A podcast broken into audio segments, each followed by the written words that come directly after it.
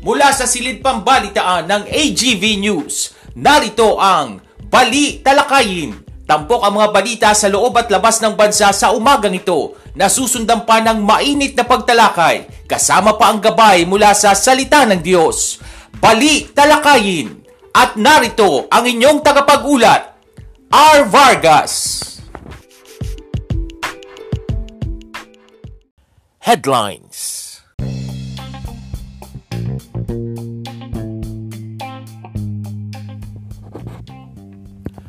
Sa ulo ng mga balita, opisyal na kampanya para sa mga kandidato sa national possession simula na ngayong araw. Bagong COVID-19 cases sa bansa pinakamababa sa nakalipas na 34 na araw. Simula ng bakunahan kahapon sa edad 5 to 11 years old nagmistulang children's party. At abogado ni Kibuloy kinwestiyon ang timing ng Federal Bureau of Investigation. Magandang umaga ngayon ay araw ng Martes, ikawalo sa buwan ng Pebrero taong 2022. Ako po si R. Vargas at narito ang detalye ng mga balita.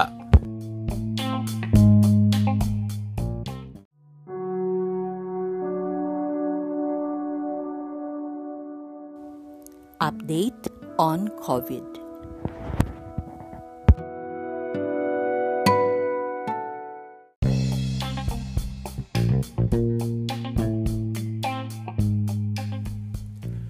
Patuloy pang lalong bumababa ang bilang ng mga bagong kaso ng COVID-19 sa bansa. Kahapon ay nakapagtala ang Department of Health ng 6,835 na karagdagang kaso ng COVID-19. Meron namang naitalang 16,330 na gumaling at 12 ang pumanaw. Sa kabuang bilang ng mga naitalang kaso sa bansa, 3.2% o 116,720 ang aktibong kaso, 95.3% o 3,445,129 na ang gumaling at 1.51% o 54,538 ang namatay. Lahat ng mga laboratorio ay operational noong February 5 habang mayroong dalawang laboratorio ang hindi nakapagsumite ng datos sa COVID-19 Document Repository System. Nagbistulang children's party at festival for kids ang ilang COVID-19 vaccination sites sa Metro Manila sa pagsisimula ng pagtuturok ng gamot sa mga batang edad 5 hanggang 11 taong gulang sa pagsisimula nito kahapon. Kanya-kanyang gimmick ang ginawa ng ilang local government units gaya ng paglalagay ng mga lobo, mascots at may libreng tsokolate, candy at magic shows para lang maingganyo ang mga chikiting na makilahok sa pediatric vaccination sa National Capital Region. Mayroon ding naglagay ng mga superheroes upang maibsa ng takot ng mga bata. Bagamat hindi may iwasang may mga nag-iyak ang mga bata lalo na kapag tinuturok na ang karayom, marami ring mga musmos ang game na game na nagpabakuna at pumwesto ng maayos habang binabakunahan. Kaugnay nito, inalis na ng Department of Health ang legally contested policy kung saan pinapayagan ng Estado na mabigyan ng parental consent ang mga bata na mabakunahan laban sa COVID-19 kahit hindi pa pumayag ang kanilang magulang. Kasunod ito ng inihaing petisyon sa Quezon City Regional Trial Court kontra sa pediatric vaccination sa edad 5 hanggang 11. Ayon kay Duque, absolute ang parental consent o hindi pwedeng alisin ito sa magulang. Hawak na ngayon ng Department of the Interior and Local Government o DILG ang listahan ng mga hindi pa nababakunahan kontra COVID-19. Ito matapos magsumite ang labing dalawa sa labing pitong rehiyon sa Pilipinas ng kani-kanilang mga datos pagdating sa mga hindi pa naabot ng COVID-19 vaccines. Ayon kay DILG Secretary Eduardo Anyo, ito ang magiging basihan nila para mabigyan pansin ang mga nasa listahan na hindi pa nababakunahan. Anya karamihan sa mga tinukoy na lugar na listahan ay pawang malalayo kung saan iisip ng paraan kung paano ipararating ang bakuna doon. Magugunitang nito lamang nakalipas na buwan ng Enero nang ipag-utos ng DILG sa mga barangay officials na gumawa ng listahan ng mga unvaccinated kontra COVID. Samantala nilino naman ni Anyo na hindi pa napapanahon ng pagre-require ng booster shots card bago makapasok sa mga establishmento.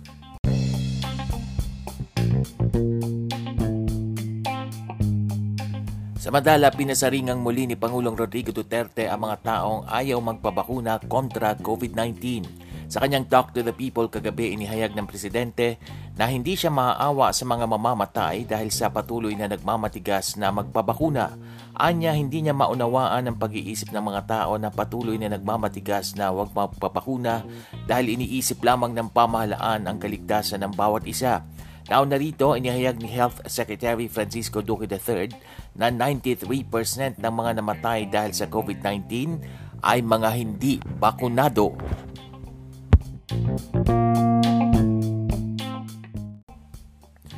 Ipatutupad ng Bureau of Immigration ang bagong polisiya ng gobyerno sa pagpasok ng mga fully vaccinated na foreign nationals simula sa darating na Webes, Pebrero a 10. Base sa resolusyon mula sa Interagency Task Force o IATF, nakasaad na lahat ng fully vaccinated aliens ay pwede nang pumasok sa bansa. Ang mga foreign nationals na galing sa 157 bansang kasali sa Executive Number 408 at iba pang nationalities na sakop ng Foreign Service Circulars ay pwede rin pumasok sa bansa na visa-free habang ang mga visa required ay kailangan kumuha muna ng entry visa at entry exemption document sa pinakamalapit na Philippine Consulate o Embassy. Subalit ang lahat ng paparating na fully vaccinated aliens ay kailangan pa rin magpresenta ng proof of vaccination na aprobado ng IATF gaya ng negatibong RT-PCR result na kinuha 48 oras bago ang kanyang pag-alis sa country of origin. Kailangan din nilang magpakita ng valid duration ng kanilang pananatili sa bansa at ito ay dapat nilang ipresenta sa mga airline kasabay ng kanilang check-in. Ang mga turista ay kailangan ding magpresenta ng pasaporte na balido ng kahit anim na buwan at ang kanilang outbound ticket.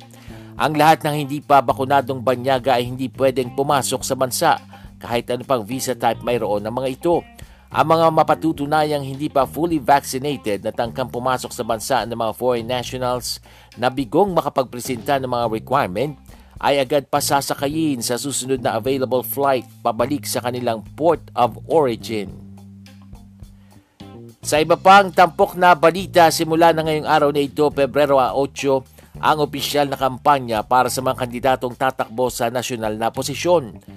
Asahang raratsyada na ang mga kandidato sa kanilang panunuyo sa mga butante. Kaugnay nito, tiniyak ng DILG ang mas mahigpit na guidelines sa mga aktibidad na may kinalaman sa pangangampanya. Ayon kay DILG Undersecretary Jonathan Malaya, ang kanilang parusa ay nakadepende sa ilalim ng Comelec Resolution 10732 kung saan pwede anyang madisqualify ang sinumang kandidatong lalabag dito. Habang ang mga lalabag naman sa minimum public health standards ay makukulong ng isa hanggang anim na buwan at pagmumultahin ng 20,000 pesos hanggang 50,000 pesos.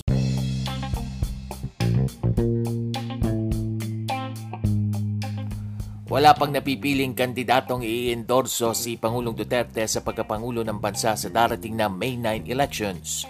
Sa kanyang Talk to the People kagabi, sinabi ng Pangulo na halos lahat ng mga kandidato ay humihingi ng tulong sa kanya para sa kanyang suporta. Subalit sa ngayon ay wala pa siyang nakikita o napupuso ang dapat suportahan.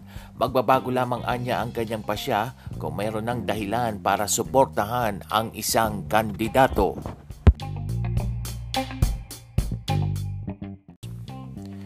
Nagbitiw na bilang chairman ng MMDA si Benhur Abalos Ipinaliwanag ni Abalos na tututukan niya ang kanyang tungkulin bilang National Campaign Manager ni Presidential Candidate Ferdinand Bongbong Marcos Jr. Nagbigay na niya siya ng mga instructions sa MMDA General Manager tungkol sa pagpapatuloy ng mga programa laban sa COVID-19. Naisumite na niya ang kanyang resignation letter kay Pangulong Rodrigo Duterte. Sa ibang ulat, natukoy na ng Philippine National Police ang TikTok user na nasa likod di umano ng isang banta sa buhay ni 2022 presidential aspirant Bongbong Marcos. Ilang araw pa lang nang mag-viral ang komento ng TikTok user na si at LJ Luna 7 sa isang video, bagay na nagsasabing nagmi-meeting sila araw-araw para paghandaan ang ipapa-assassinate si Marcos. Ngayon ay borado na ang account na ito. Ayaw pa namang sabihin ni Carlos kung may kakayahan ba talaga ang naturang tao na ikasa ang nasabing kill plot, lalo na't hindi pa naman daw ibinibigay sa kanya ang mga detalye. Sa kabila nito, sinabihan na raw niya ang PNP Anti-Cybercrime Group na ituloy lang ang operasyon laban sa suspect. Sa ibang pangyayari, kinwestiyon ng legal counsel ng religious leader na si Apollo Kibuloy na si Attorney Ferdinand Topacio kung bakit ngayon lang isinampa ang mga kaso laban sa kanyang kliyente kung kailan nakaupo si Pangulong Rodrigo Duterte at papalapit ang halalan. Ito ay matapos na ilagay si Kibuloy sa wanted list ng Federal Bureau of Investigation dahil sa kasong sex trafficking at cash smuggling sa Amerika. Naniniwala si Topacio na hindi malabo na taktika ito upang maapektuhan ang kandidatura ng anak ng Pangulo na si Vice Presidential Aspirant Mayor Sara Duterte. Samantala, tiniyak naman ng Department of Justice na gagawin nila ang naaayon sa batas sakaling hingi ng Estados Unidos ang extradition ni Kibuloy. Sa ibang pangyayari, ipinawalang saysay ng Makati City Prosecutor's Office ang mga reklamo hinggil sa pagkamatay ng flight attendant na si Christine Dacera. Kabilang dito ang reklamong sinasabing administering ang pagbibigay ng ilegal na droga laban kay Mark Anthony Rosales. Base sa desisyon ng piskalya, lumabas na walang ebidensya sa nasabing aligasyon makaraang magnegatibo sa droga ang mismong biktima. Hindi rin pumasa ang reklamong obstruction of justice laban sa mga akusado dahil sa ipinagtatanggol lamang nila ang kanilang karapatan. Maging ang reklamong falsification laban kay Dr. Michael Nick Sarmiento ay hindi rin tinagap ng prosecutor's office sanhi ng kawalang patunay na may pineke ito at nakabatay ang kanyang impormasyon sa mga ebidensya. Kasama rin sa ipinawalang saysay ang kasong reckless imprudence resulting in homicide laban sa iba pang mga suspect na sina John Pascual de la Serna, Jezreel Rapinan, Alain Chen at Louis De Lima. Sa ibaing dagat, makikipagpulong ang U.S. Special Representative for North Korea sa mga opisyal ng Japan at South Korea dahil sa patuloy na missile test ng Pyongyang. Ayon sa US State Department, magtutungo si US Ambassador Sung Kim sa Honolulu mula Pebrero 10 hanggang 15 para maging host ng trilateral meeting. Nakatagdang pag-usapan ng mga bansa ang denuclearization sa Korean Peninsula kahit na nakaban ng North Korea sa pagsasagawa ng nuclear tests at ballistics missile launches ng United Nations Security Council ay itinuloy pa rin nila ito. At yan ang mga tampok na balita sa umagang ito. Ako po si R. Vargas. Huwag po kayong BBTO dahil magpapatuloy pa ang ating programang Balita Lakayin makalipas ang ilang sandali.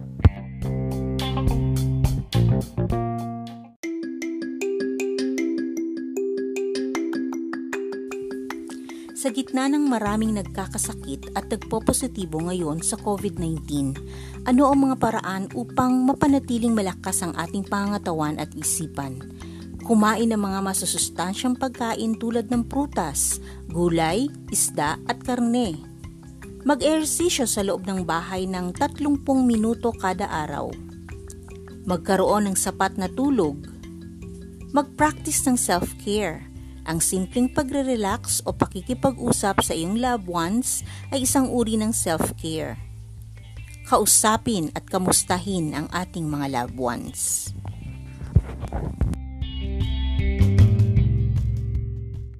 Paalalang hatid ng programang ito at ng Department of Health.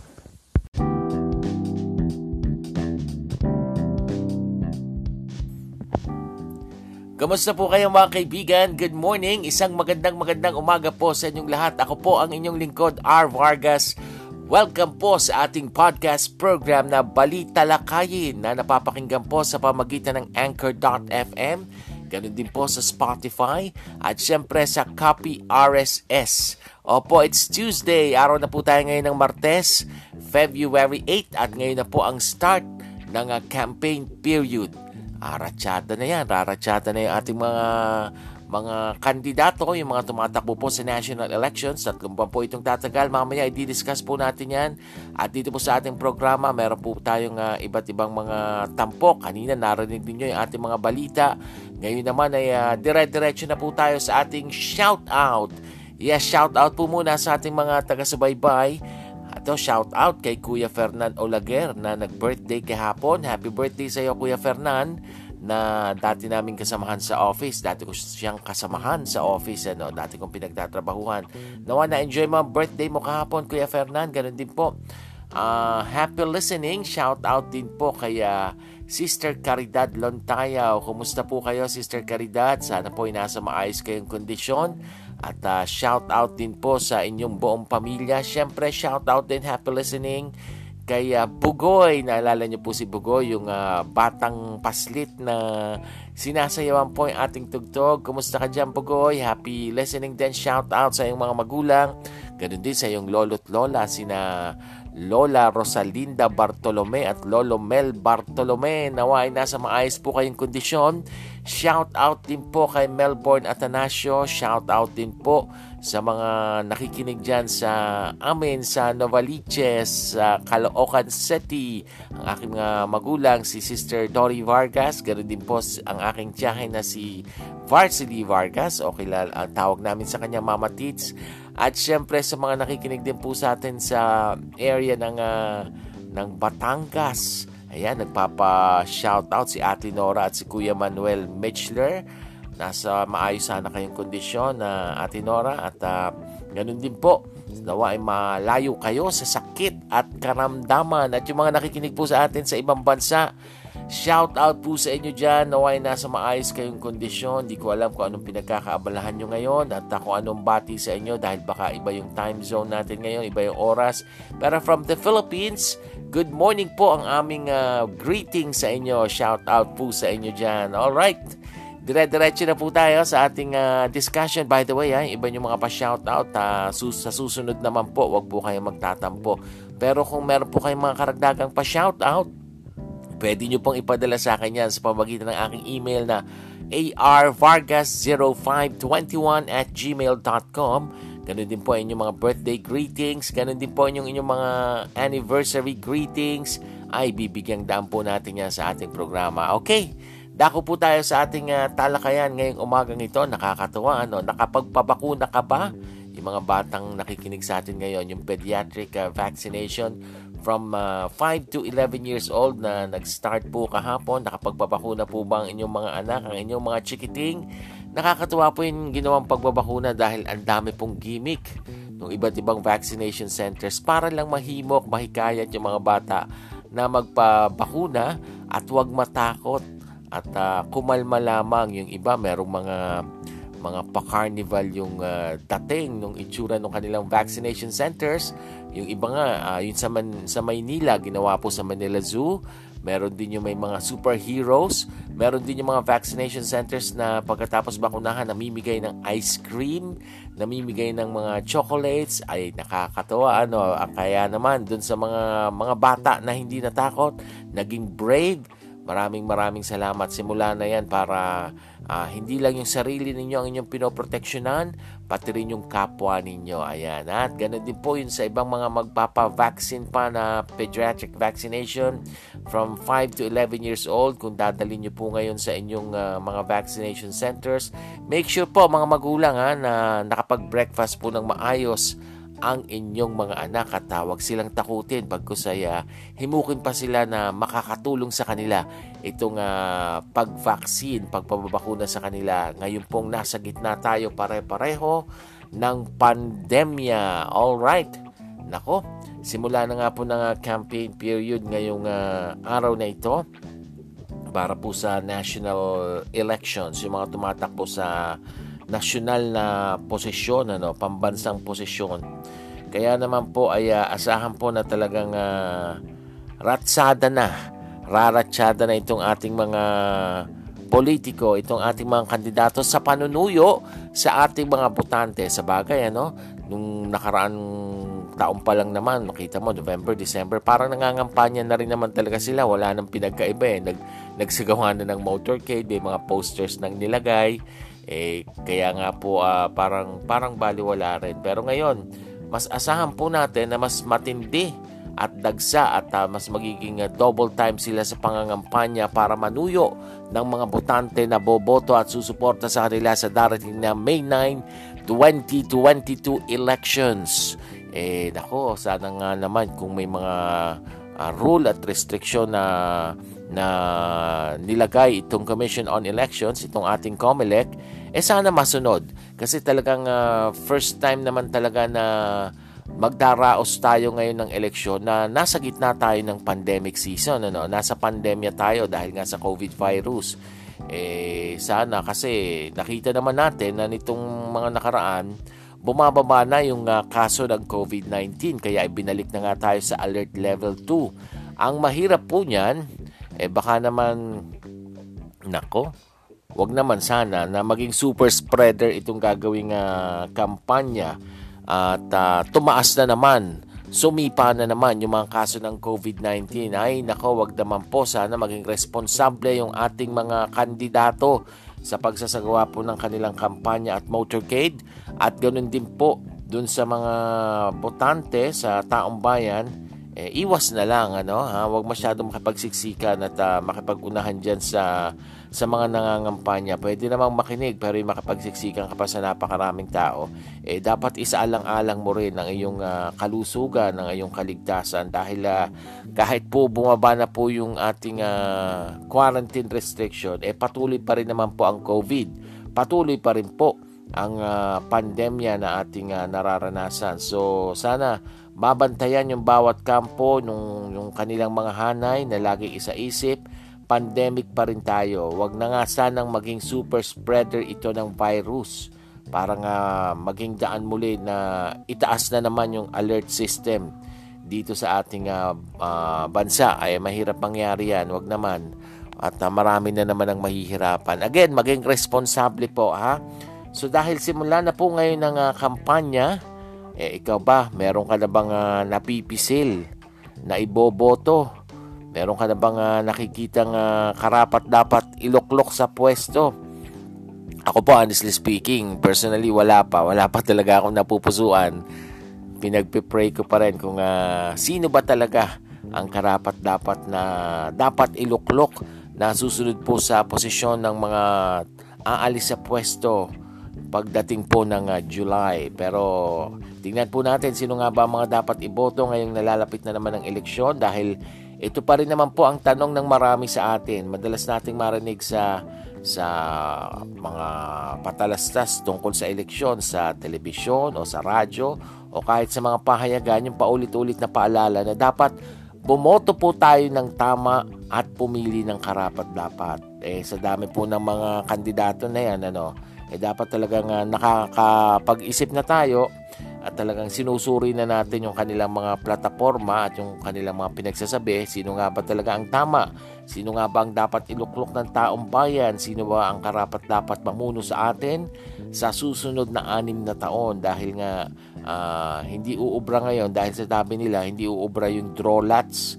o magkakaroon ng palabunutan o iasa na lang po sa sa chamba-chamba ang lahat eh, sa ating pong mga boto po nakasalala yung kinabukasan po nung ating pamilya, nung ating uh, bansa mismo, no? At ang kailangan natin isa pong mapanuring mata, tapat na konsensya at responsableng piliin po yung uh, wastong pangalan na isusulat po sa balota pagdating po natin sa uh, polling precincts na tala, tayo po ay mismong boboto na. Isang boto man ito ay uh, may kapangyarihang gumawa ng magandang bagay kung gagamitin ng tama at uh, pag-pray din natin na maiiwas nga po sa dayaan itong uh, nalalapit na eleksyon. Gusto ko pong i-share sa inyo yung mga ilang uh, panuntunan kung sino ba yung dapat uh, uh, piliing leader na dapat iluklok, na dapat iboto sa darating na eleksyon. Ito po ay hango sa sampung katangian ng matuwid na leader na kung sino ang dapat iboto sa eleksyon mula po sa Philippine Bible Society. So narito po ang ilan na nais kong uh, ibahagi sa inyo. Unang-una po, yung pong uh, dapat ninyong iboto ay uh, may takot po ba siya sa Diyos? Dapat ay may takot siya sa Diyos. Ano? Nakikita sa buhay niya yung pagsunod sa Biblia. Gaya po ng sinasabi sa 2 Samuel chapter 23 verses 3 to 4. At uh, pangalawa po, dapat may malasakit at pagmamahal sa bayan. E tunay ba siyang mamamayang Pilipino sa isip, sa salita at sa gawa? Gaya po ng sinasabi sa Deuteronomy o Deuteronomy chapter 17 verse 15. Pangatlo po, yung bang uh, iboboto ninyong nakikita nyo may kakayahang mamuno? Kaya ba niyang patakbuhin ang ipinagkakatiwalang tungkulin sa kanya? Gaya po ng sinasabi sa Genesis chapter 41 verses 37 to 41 at uh, susunod po yung napipisil nyo bang dapat iboto eh magaling mamahala sa sarili niyang pamilya. Ang hirap nga naman pamumunuan niya buong bansang Pilipinas eh, yung kanyang pamilya hindi niya napapamahalaan ng husto. Dapat ba siya sa kanyang asawa at anak? Walang ibang asawa? Hindi alipin ng anumang bisyo at mataas ang antas ng moralidad gaya po ng sinasabi sa 1 Timothy chapter 3 verse 4. Yung susunod po, yung bang nakikita nyo na napupusuan yung iboto ay may integridad. Hindi masusuhulan at makatotohanan sa pananat- pananalitang uh, ah, BBT1 po niya. Ano? Gaya ng sinasabi sa Deuteronomy chapter 16 verses 18 and 19 na dapat yung ating uh, gustong iboto na iluluklok na susunod na leader masipag. Ginugugol po ang panahon sa pagganap ng tungkulin gaya po ng sinasabi sa Romans chapter 12 verse 11. Dapat din po matuwid at hindi nangungurakot sa bayan at hindi nasasangkot sa katiwalian gaya ng sinasabi sa Psalm 89 verse 14. Eh, alam naman po natin itong mga nakaraang ilang taon ng mga kung sino-sinong nanungkulan, eh mataas po yung kaso ng korupsyon lalo na sa mga mismong nanunungkulan sa gobyerno ano. So dapat po eh, matuwid at hindi nangungurakot, malayo sa katiwalian. Dapat din po ay hindi sakim. Magpapayaman pa siya sa maling paraan kaya ba siya komandidato at nanaloklok dyan? dahil gusto niyang yumaman, eh may kaugnayan pa rin yan sa korupsyon, ano? Gagamitin ba niya ang kanyang posisyon para magpayaman? Ay, hindi po dapat ganon, ano? Dapat sinusuri ang mga bagay na yan. Malalaman niya, nakikita po yan sa Kawikaan chapter 29 verse 4. At susunod po, tinutupad ang sinasabi. May isang salita. Pag sinabing ito, pinangako niya nitong nangangampanya siya, eh dapat talagang sasabihin niya yan. Kundi yung nagkamali, sorry, bandang huli. Eh dapat talagang tinutupad niya, lulutasin niya itong bagay na ito ng ganitong panahon lang, eh dapat natutupad. May isang salita. At uh, dapat eh, may pangakong uh, tutuparin yung kanyang, uh, o tutuparin yung pangako niya pong binitiwan. May lakas ng loob at kakayahang ipatupad kung ano ang tama. Kung may pagkakamali, may pagpapakumbabang aminin at itama ito. Gaya po ng sinasabi sa Kawikaan 25.14 at hindi pagtatakpan yung iyong mga kasamahan sa gabinete. Ano ha? Walang pinapanigan. Oh, maganda yan ha. Maaasahang magiging patas sa anumang pagpapasya gaya ng sinasabi sa Kawikaan 31 verses 8 to 9. Ayan. Ilan po yan sa mga katangian na dapat nating uh, isaalang-alang, i-consider para po sa mga isusunod nating iboboto. Uh, pam posisyon ba sa Pangulo yan, sa Vice Presidente, sa Senador, o sa, sa local government units, eh, dapat po eh, i-consider natin itong mga bagay nito. Higit sa lahat, lagi ko pong sinasabi, ipanalangin po itong mga bagay na ito ha? At uh, sana po ay eh, talagang uh, may malasakit ano sa mga mahihirap ano yung ating uh, mga politikong tumatakbo. Hindi lang dahil nangangako at nangangampanya ngayon kundi ipatutupad itong mga bagay na ito. Dahil marami na po tayong mahihirap na kababayan na talagang walang wala nangangailangan ng tulong mula po sa ating gobyerno. At talagang uh, may patutupad niya ito, mapamumunuan niya ng maayos at makakatulong siya sa mga kapuspalad na nangangailangan ng tulong. Alright? Patuloy po kayong nakatutok dito sa ating palatuntunang Bali Talakayin. Susunod na po ang ating tampok na gabay mula sa salita ng Diyos. Makalipas lamang po ang ilang paalala.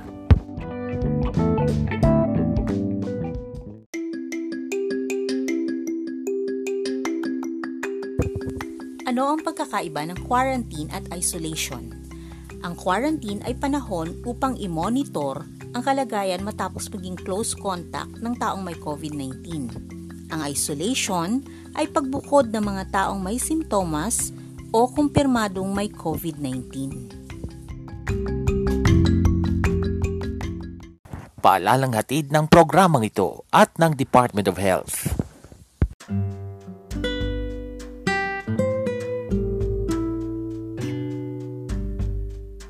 At narito na ang gabay mula sa salita ng Diyos. Tampok ang pagbubulay-bulay sa kanyang salita.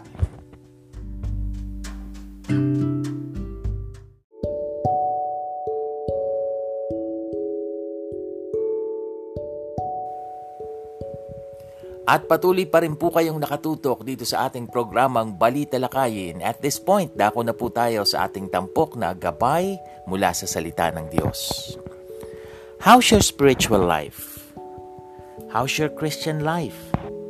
Okay lang? Okay naman? Or okay na okay?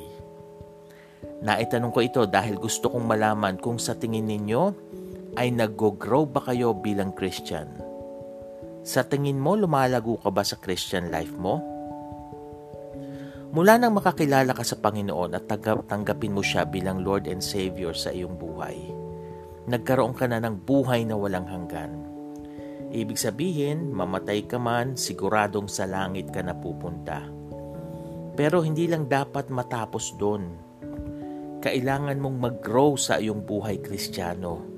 Kailangan mong lumago hindi ka dapat maging bansot. Hindi ka dapat maging unano. Ang isang baby, para lumaki, kailangan ng gatas, ng vitamins, ng tulog at iba pang bagay. Hindi siya dapat manatiling baby o sanggol. Tayo rin, hindi tayo dapat manatiling sanggol sa ating Christian life. Pwede ka namang walang gawin, total, saved ka na, ligtas ka na, sa langit ka na pupunta. Kaya nga lang, stagnant ka na lang. Ang iyong Christian life ay maitutulad sa isang sasakyan. Ang sasakyan para tumakbo kailangan ng apat na gulong. Tanggalan mo ng isang gulong, hindi na ito tatakbo. Eh how much more kung lahat ng gulong ay nawawala o talagang wala na? Ganon din tayo bilang mga mananampalataya. Kailangan natin ng apat na gulong para mag-grow para tumakbo. At ang unang gulong, prayer, panalangin. Napaka-importante ng panalangin sa ating Christian life. Pag sinabi nating prayer, hindi ibig sabihin yung mga memorize o mga kabisadong panalangin. Pag sinabi nating prayer, para ka lang nakikipag-usap sa isang tao. Pero sa halip na tao, ang Panginoong Diyos ang kausap mo. Sabihin mo sa Kanya yung mga nararamdaman mo. Sabihin mo sa Kanya yung pinagdaraanan mo. Sabihin mo sa Kanya yung mga pasasalamat mo. Alam nyo, para maging malapit ka sa isang tao o para maging close ka sa isang tao, kailangan lagi mo siyang kinakausap. Dapat meron kayong regular na communication. Kung hindi kayo laging nag-uusap, hindi kayo ganoon ka-close. Ganoon din dapat tayo. Dapat may time para sa pakikipag-usap lagi sa ating Panginoon para tayo maging close sa Kanya. Pangalawang gulong, Bible reading. Kung sa prayer, kinakausap natin ng Lord, sa pamagitan naman ng pagbabasa ng salita niya, kinakausap tayo ng Diyos. Kinakausap tayo ng Panginoon. At alam nyo, hindi lang basta Bible reading. Dapat meditate the Word of God. Pagbulay-bulayan, pagnilay-nilayan. Kung maaari nga, i-memorize mo ang mga verses na pwede mong magamit sa oras ng problema at pag-atake ni Satanas. Pangatlong gulong, fellowshipping with other believers o pakikisama mo sa ibang Christians. Ayun ay sa pamagitan ng pag-attend ng church, prayer meeting, Bible study, at iba pang fellowship. Pero dahil pandemic ngayon, pwede kahit online. Dito kasi pwede kayong magpalakasan, pwede kayong magpanalanginan, pwede kayong mag-fellowship. At pang-apat na gulong, yung isi-share mo yung gospel sa ibang tao. Yung tinamumong kaligtasan mula nang tanggapin mo si Kristo sa buhay mo, ipagsabi mo sa iba ipamalita mo sa iba, lalo na sa mga kamag-anak mo. Huwag mong sarilinin.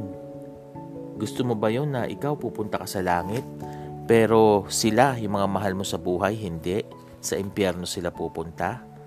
So ipamalita mo sa iba ang tinamumong pag-asa kay Kristo. So napag-aralan natin yung apat na gulong bilang Kristiyano. Prayer, Bible reading, pakikisama sa ibang mananampalataya, at witnessing o pag-share sa iba nung natamo mong kaligtasan. Kailangan ng apat na to para tayo lumago, para tayo umandar sa ating Christian life. Kung kulang nito, kahit isa lang ang mawala, hindi ka na mag-grow. Mananatili kang sanggol. Mananatili kang stagnant. Tayo po ay manalangin. Panginoon, tulungan mo Lord na simula nang matanggap ka namin bilang Panginoon at tagapagligtas, ay mas lumago pa kami sa aming Christian life mas na, na inasa namin, Lord, mas gustuhin namin na mas lumalim pa ang pagkakilala namin sa iyo. At hindi kami manatiling mga sanggol. Tulungan mo, Lord, na mag-grow kami sa aming buhay mananampalataya, sa aming buhay kristyano, sa tulong mo. Pagpalain mo po ang lahat ng nakikinig ng programang ito. Sa pangalan ng aming Panginoong Heso Kristo. Amen. At dyan na po nagtatapos ang ating programa sa umagang ito. Muli niyo po kaming subaybayan dito pa rin sa ating podcast program na Balita Lakayin na napapakinggan sa Anchor.fm, sa Spotify at sa Copy RSS. Ako po si R. Vargas. Maraming salamat. Pagpalain po tayong lahat ng Panginoon. This podcast program is open for advertisements and commercials.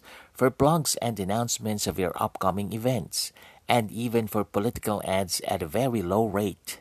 Avail now of this promo. You may contact 0920-745-8869 for details or send your queries to arvargas0521 at gmail.com.